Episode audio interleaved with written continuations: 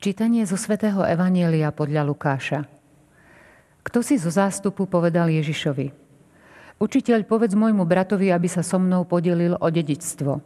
On mu odvetil: Človeče, kto ma ustanovil za sudcu alebo rozdeľovača medzi vami? A ostatným povedal: Dajte si pozor a chránte sa všetkej chamtivosti, lebo aj keď má človek hojnosť všetkého, jeho život nezávisí od toho, čo má. A povedal im aj podobenstvo. Istému boháčovi prinieslo pole veľkú úrodu. Premýšľal a hovoril si: Čo budem robiť, veď nemám kde uložiť svoju úrodu. Potom si povedal: Toto urobím. Zrúcam svoje sípky a postavím väčšie a tam uložím všetko obilie i ostatný svoj majetok. Potom si poviem: Duša, máš veľké zásoby na mnohé roky. Odpočívaj, jedz, pí a veselo hoduj. Ale Boh mu povedal: Blázon, ešte tejto noci požiadajú od teba tvoj život a čo si si nahnobil, čie bude. Tak je to s tým, kto si hromadí poklady a pred Bohom nie je bohatý.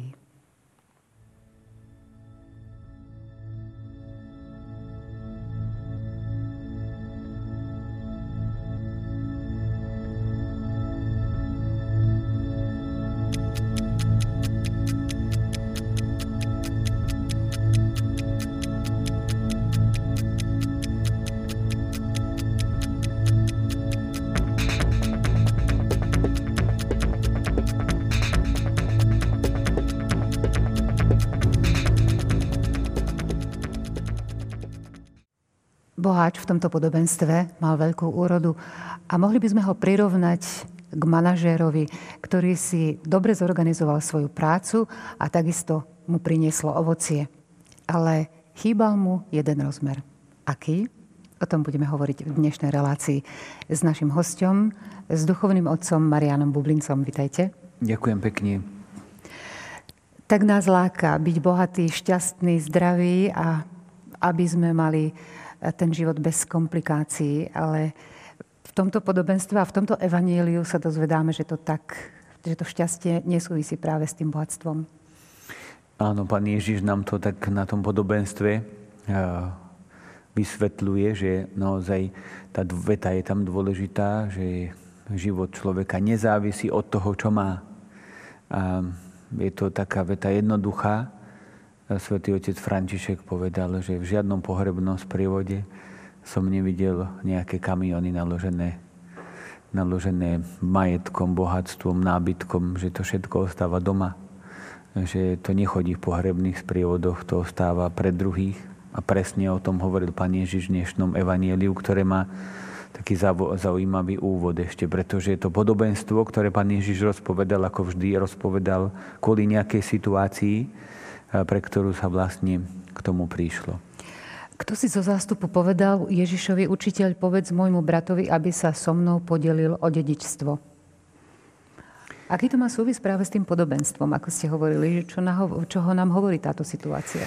No to, tam je to ešte zaujímavé, pretože prišiel za pánom Ježišom naozaj niekto, kto počul pána Ježiša rozprávať a, a prišiel za ním zrejme preto, že v ňom dúfal, že nájde takú nejakú spravodlivosť, že o tohto človeka sa dá oprieť, pretože asi to bola aj možno, že naozaj spravodlivá požiadavka, že povedz môjmu, bra- povedz môjmu bratovi, aby sa so mnou podelilo dedičstvo, a je zaujímavá odpoveď pána Ježiša, ktorá nebola veľmi taká akoby pozitívna, naklonená tomuto človekovi.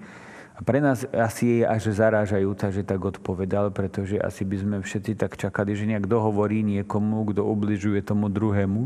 Tak to tak naozaj bolo, lebo pán Ježiš mu tam povedal, že človeče, človeče, kto ma ustanovil za sudcu alebo deliča medzi vami, že, teda, že on to tam ako nejde riešiť.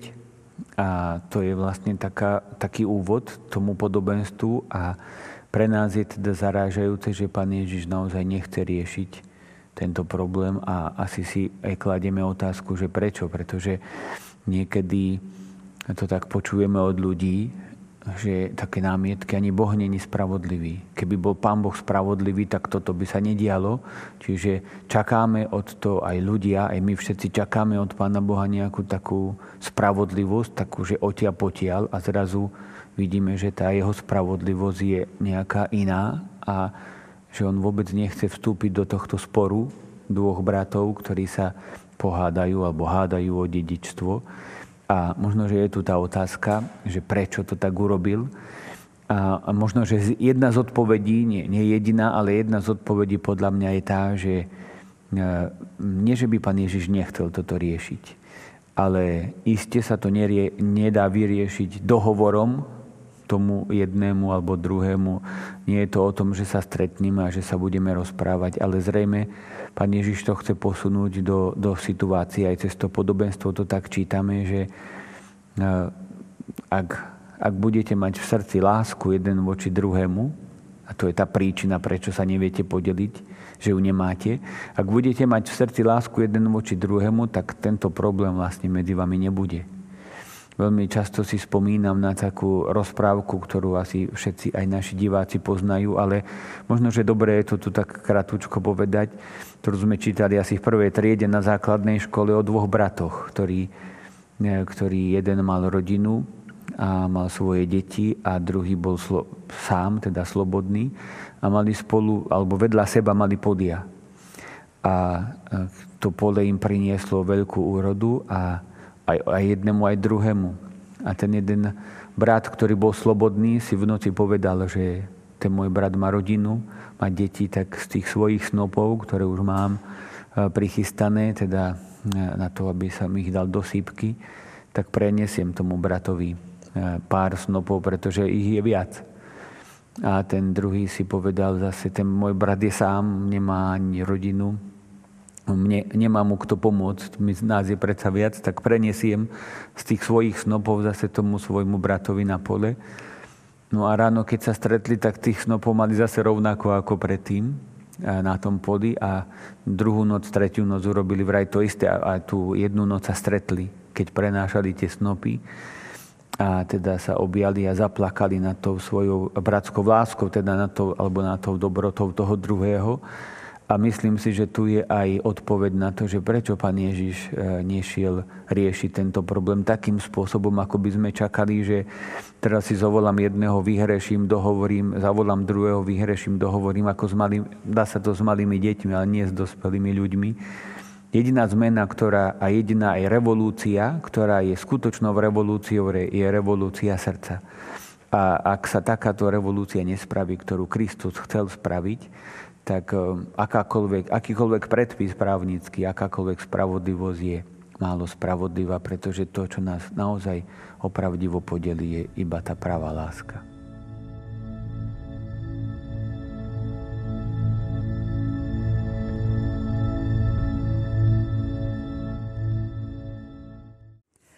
A ostatným povedal, dajte si pozor a chránte sa všetkej chamtivosti, lebo aj keď má človek hojnosť všetkého, jeho život nezávisí od toho, čo má, ako ste už hovorili v prvej časti.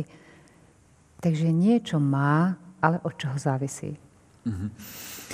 Áno, mm-hmm. Najskôr asi je tam veľmi dôležité, alebo mne sa zdá, tak je zase veľmi dôležité to slovíčko, ktoré na prvý pohľad sa nezdá dôležité. Ostatným povedal.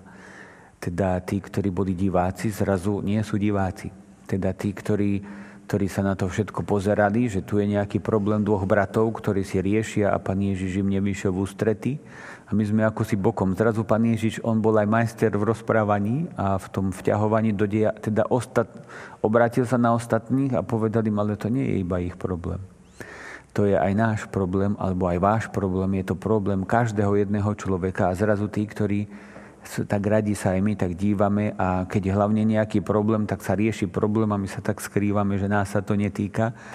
A Pán Ježiš hovorí, týka sa to všetkých nás, všetkých vás, týka sa to nás ľudí.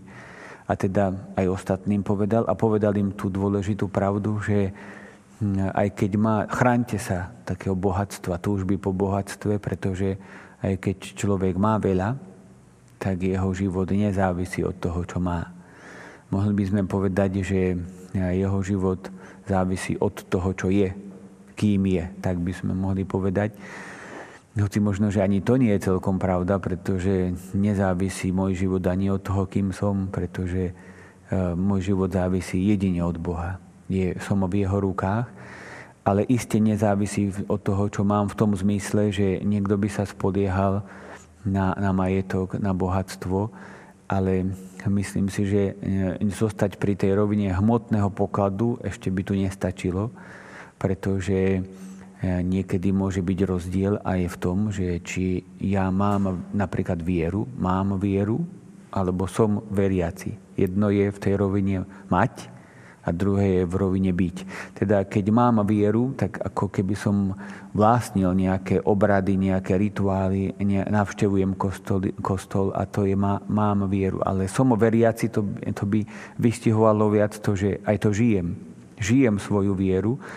A toto je také, taká zaujímavá vec, ktorú riešil jeden filozof, aj psychológ, Erich Fromm, aj napísal takú zaujímavú knihu nakoniec Mať a, alebo byť. A sú to veci, kde, kde sa zamýšľa nad týmito vecami. Kniha dá sa čítať a má, má sa čítať kriticky. Aj táto kniha, ale je zaujímavá.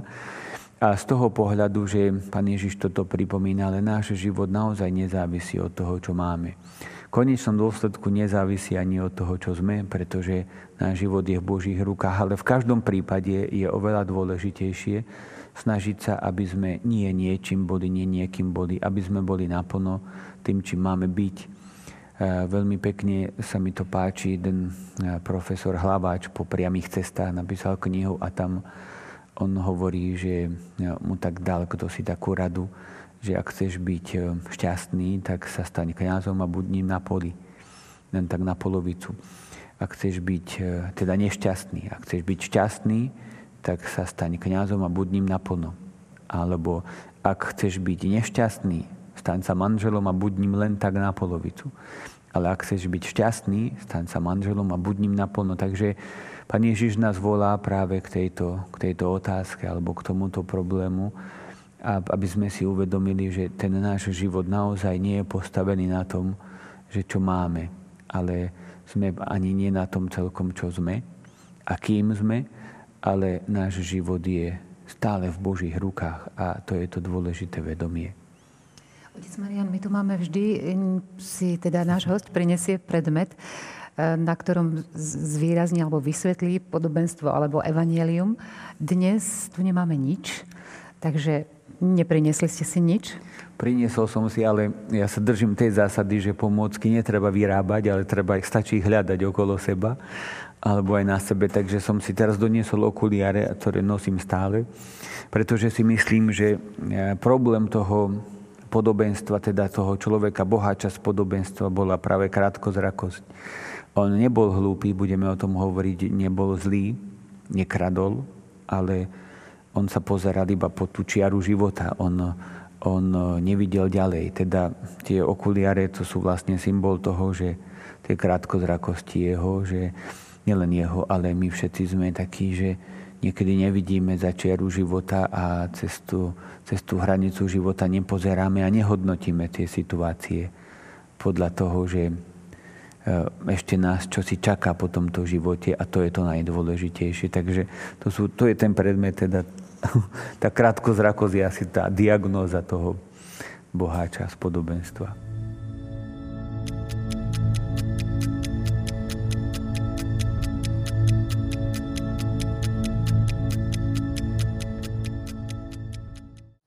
Boháč pri svojom rozhodovaní, ako naloží so svojím majetkom, hovorí, toto urobím.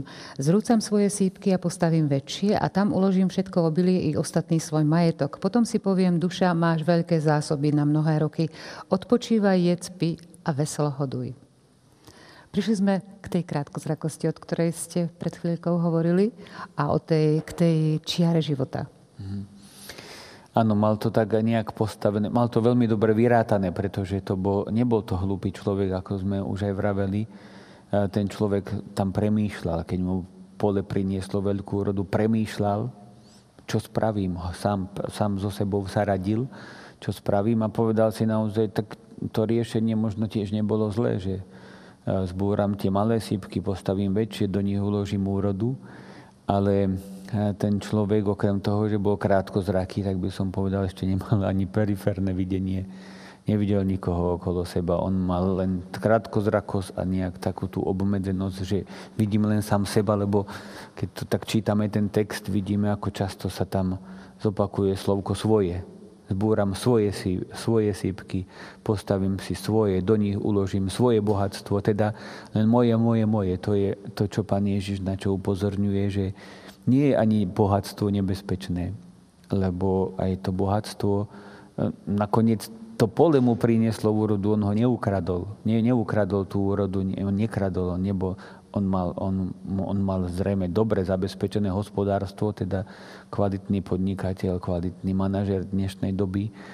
Takže on nebol niekto, kto by bol zlý, kto by bol hlúpy, bol to práve že úspešný podnikateľ, by sme ho mohli tak nazvať. A samotné bohatstvo ani nie je problém. Pán Ježiš to nikdy nakoniec nepovedal, že bohatstvo je problém je, čo s ním urobím. Pro, problém je tá moja naviazanosť, problém je to moje, tá strata periférneho videnia, že ja nevidím okolo seba bratov, sestry. Duša, máš veľa bohatstva, si povede, povie si, duša, máš veľa bohatstva. A my sa môžeme spýtať, a on nemám, nemal ženu, nemal deti, nemal bratov, nemal sestry, nemal nikoho. On bol len sám. Keby už iné nie, tak tak aspoň na, na tú svoju rodinu myslím, na tie svoje deti. To je, na to nemusím byť veriaci, aby som si chránil deti, alebo na svoju manželku, ktorú mám rád. Ona si nemal rád nikoho, dokonca ani seba samého, lebo ne, nepochodil dobre. Veď ten, kto nemá rád nikoho, nemá rád ani seba samého v konečnom dôsledku. Čiže on bol niekto, kto to takto premýšľal, ale úplne egoisticky, úplne zameraný sám na seba, a teda máš veľa toho bohatstva. Ale je to všetko len o mne, o mne, o mne a o nikom inom. A to myslím, že to bola tá tragédia toho boháča, ktorý takýmto spôsobom premýšľal. Keby vy ste boli ten boháč, nemali by ste rodinu, čo by ste s tým majetkom urobili? No je to taká zaujímavá, veľmi pekná otázka. Dobre, že ním nie som, lebo to je ináč fakt, to tak za, zaťaží, ale asi by som premýšľal nad tým, že no, zvolal by som si nejakú radu, pretože si myslím, že to človek nevie dokáza, nedokáže celkom rozvážiť sám. A určite by som, dúfam teda, že by ma to tak nezaslepilo, lebo keď človek má to bohatstvo, zarazu môže začať inak premýšľať, ako keď ho nemá. Takže nedávam za seba ruku do ohňa. Ale verím, že by som to spravil tak, že by som niečo použil na to, aby sa znovu mohlo pole rodiť, pretože rozdať všetko tiež nie je rozumné ani správne. Ale zase na druhej strane mať otvorené oči pre tých, ktorí sú asi takí najchudobnejší, najbiednejší a, a treba, treba im pomôcť. Asi tiež tým spôsobom, že myslím si, že tá, tá cesta k tej pomoci nie je v tom, že porozdávame, ale pomôžeme niekomu postaviť sa na nohy, pomôžeme niekomu, aby znovu začal, znovu začal robiť. Tak niekedy, niekedy to tak, keď idem cez námestie, tak tam veľa ľudí sa, sa pristaví, pýta si peniažky, ale ja vždycky, keď niekto na tom námestí aspoň hrá na harmoniku, na gitaru, alebo čo, tak tedy idem a da, pomôžem mu a je tam v Bystrici, ale ale čo si robí pre, pre tých ľudí a to sa mi veľmi páči. Možno, že to nie je nejaký veľký muzikant, ale pomôcť tomu človekovi a oceniť to, že čo si robí, že iba, lebo čo si chce dať tým ľuďom okolo. To je veľmi pekné.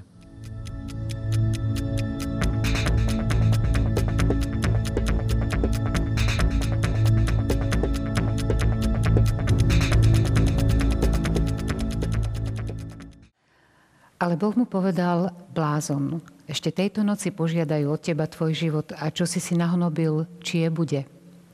Tak je to s tým, kto si hromadí poklady a pred Bohom nie je bohatý. V úvode relácie som hovorila o boháčovi, aj vy ste hovorili, že nebol hlúpy, avšak chýbal mu jeden rozmer. A ktorý to bol? Myslím, že to, čo mu chýbalo, tak sme to už naznačili, to je rozmer daru.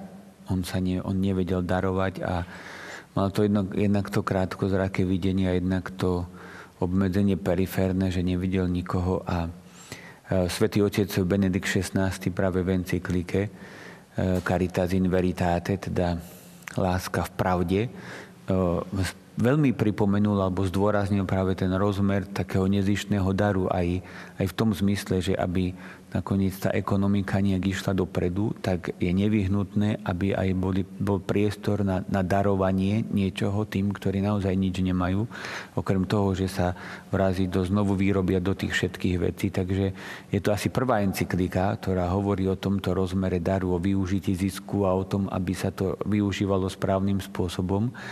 Takže toto asi tomu bohačovi teda tak nejak chýbalo, že, že vidím okolo tých ľudí a darujem. A nakoniec tá logika toho daru je nelogická, ale je práve v tom, že keď čo si darujeme, tak sa nám to, tak sa nám to niekedy aj stonásobne vráti. Takže... Máte skúsenosť osobnú? Tak myslím si, že áno, možno, že to nie je práve v tom hmotnom, hoci aj v, t- v tom... v tom hmotnom je také, sú zaujímavé skúsenosti, ale možno, že tie také skúsenosti osobné v tom, že keď som, ja neviem, aj dajme tomu spravoval diecézu, chodil som birmovať za nejaký zhruba rok, tak najskôr som chodil s tým, že ty ideš a ty sa ideš rozdávať a, a pre tých ľudí a je to aj správne, zrejme. Ale čo mi tam chýbalo, tak mi chýbalo to, že ale aj ty sa nechaj obdarovať, teda ne, nedávaj, ne, netvár sa iba, že ty si ten záchranca, ktorý ide zachrániť, nedaj Bože, farnosť, tým, že tam príde, ale ty si, ty si ten, ktorý ideš a daruješ a bol buď otvorený aj ty pre dar, pretože aj tí ľudia chcú darovať sa, aj chcú darovať a mm, možno myšlienky a, a pamätám si na krásne stretnutia s kňazmi, s ľuďmi, ktorí prišli možno k obedu alebo pred kostolom. A len je dôležité, aby človek chcel dať a aby človek bol otvorený tomu daru zase druhého. Myslím si, že to, že chceme sa darovať, je práve tá najlepšia cesta na to, aby sme aj vedeli ten dar prijať. Aj tak si to treba v hlave tak troška predstaviť, že ja som tu na to, aby som sa dával, ale som na to, aby som aj prijímal, aby som vedel prijať dar. A to niekedy aj pokoru vyžaduje, že príjmi niečo od toho druhého. Takže takýmto spôsobom sa myslím, že sa, že sa to dá. Toto práve tomu boháčovi asi tak chýbalo, chudákovi. Tak je to s tým, kto si hromadí poklady a pred Bohom nie je bohatý. Takže aj toto je jeden z, jeden z Tých bohac, jedno z tých bohatstiev, ktoré pred Bohom má cenu. To má, to má tú cenu, ktorú si nesieme vo svojom srdci a to má tú vlastne múdrosť, ktorá, ktorá nám pomáha, aby sme dokázali, aby sme zvládali ten svoj život tým správnym spôsobom a nakoniec ten pohľad akoby stojí ako smrteľné postele, to bola taká dombosková myšlienka, že keď sa rozhoduješ vo vážnych veciach, prenies sa vo svojom duchu na svoju smrteľnú posteľ. A to je tá rozhľadňa, z ktorej sa najlepšie pozerá na život. A si sa rozhodneš správne, keď, keď si uvedomíš, že, že sa rozhoduješ akoby z pohľadu toho svojho zomierania. Že vtedy človek najlepšie vie, že čo, čo má hodnotu a čo hodnotu nemá. A ten boháč vlastne na to asi neprišiel, alebo možno, že prišiel, keď po čase, že si to uvedomil a možno, že ešte predtým, ako požiadali o jeho dušu, že si to uvedomil a sa aspoň tesne predtým spamätal. Emeritný pápež Benedikt šestnásty často hovoril, o, aby sme používali obidve hemisféry. No, on nás učil, tak by som to povedal, že nás učil rozmýšľať obidvomi časťami nášho mozgu, kým Jan Pavol nás učil rozmýšľať a teda dýchať obidvomi časťami plúc. Benedikt často hovoril o tom, že treba rozmýšľať naplno a teda a ako ten boháč, on premýšľal, ale nepremýšľal úplne. Premýšľal iba pozemsky. Zabudol na tú čiaru života. Svätý otec Benedikt zdôrazňoval to premýšľanie obidvomi hemisférami a kým svätý otec František sa mi tak zdá, že zase má tú charizmu, že nás učí, aby sme milovali obi, obidvomi častiami tých, neviem ako to je presne v srdci, tie komory a preciene a ešte aj tie tie aorty, ktoré vedú, privádzajú krv, že, že celým srdcom milovať a títo traja pápeži nám ukazujú takú nádhernú správnu cestu ku Kristovi. Avšak zrozumiteľné je posolstvo Jana Pavla druhého, o ktorom ste teraz hovorili, dýchať obidvomi plúcami. Zrozumiteľné je takisto aj celým srdcom sa darovať, ale čo myslel tým emeritný pápež, aby sme tie dve hemisféry používali? Že tá pravda, ktorá je možno najdôležitejšia, nie je v skúmavke skrytá. Že sú to veci, ktoré aj prírodné zákony skúmať je, je nádherné, dobre, dôležité, ľahšie sa nám žije, keď ich využívame, fyzikálne zákony. Ale sú pravdy a najdôležitejšie pravdy, zmysel života, medziľudské vzťahy, láska, tie nenájdeme v žiadnej skúmavke a tie musíme hľadať v tom, inom, v inom type myslenia, filozofickom, premýšľa, meditácie, uvažovanie, príjmanie zjavenia Božieho, rozmýšľať nad ním, teológia. A toto človek tak akoby náschvál dáva na bok a tým sa veľmi podobá bláznovi z toho podobenstva, ktorý mal všetko premyslené, tomu nikto nemôže uprieť. Ale zabudol na, na tie zmysel života, láska, vzťah, medziľudské vzťahy, viera, zjavenie, to všetko mu bolo cudzie. A na to, nedaj Bože, a mohol na to doplatiť. A tou druhou hemisférou vlastne, do tej druhej hemisféry si to môžeme, na, ten druhý, na tú druhú stranu života si to môžeme preniesť. Všetko to bohatstvo. Áno, to si môžeme, to sú veci, ktoré si môžeme brať so sebou, pretože tie, ako som hovoril, svätý otec František povedal, že v žiadnom poherbnom sprievode nech nechodí kamión s vecami, ktoré sme si nadobudli, ale ak máme čosi v srdci, tak to trvá na veky. Ak sme čo si spravili z lásky k Bohu a k ľuďom, tak to si berieme a trvá to na veky. To sú tie sípky, kde si môžeme uskladňovať bohatstvo.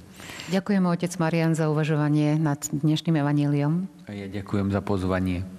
Ďakujem aj vám, vážení televízni diváci, za sledovanie a tešíme sa opäť na stretnutie o týždeň. Dovidenia.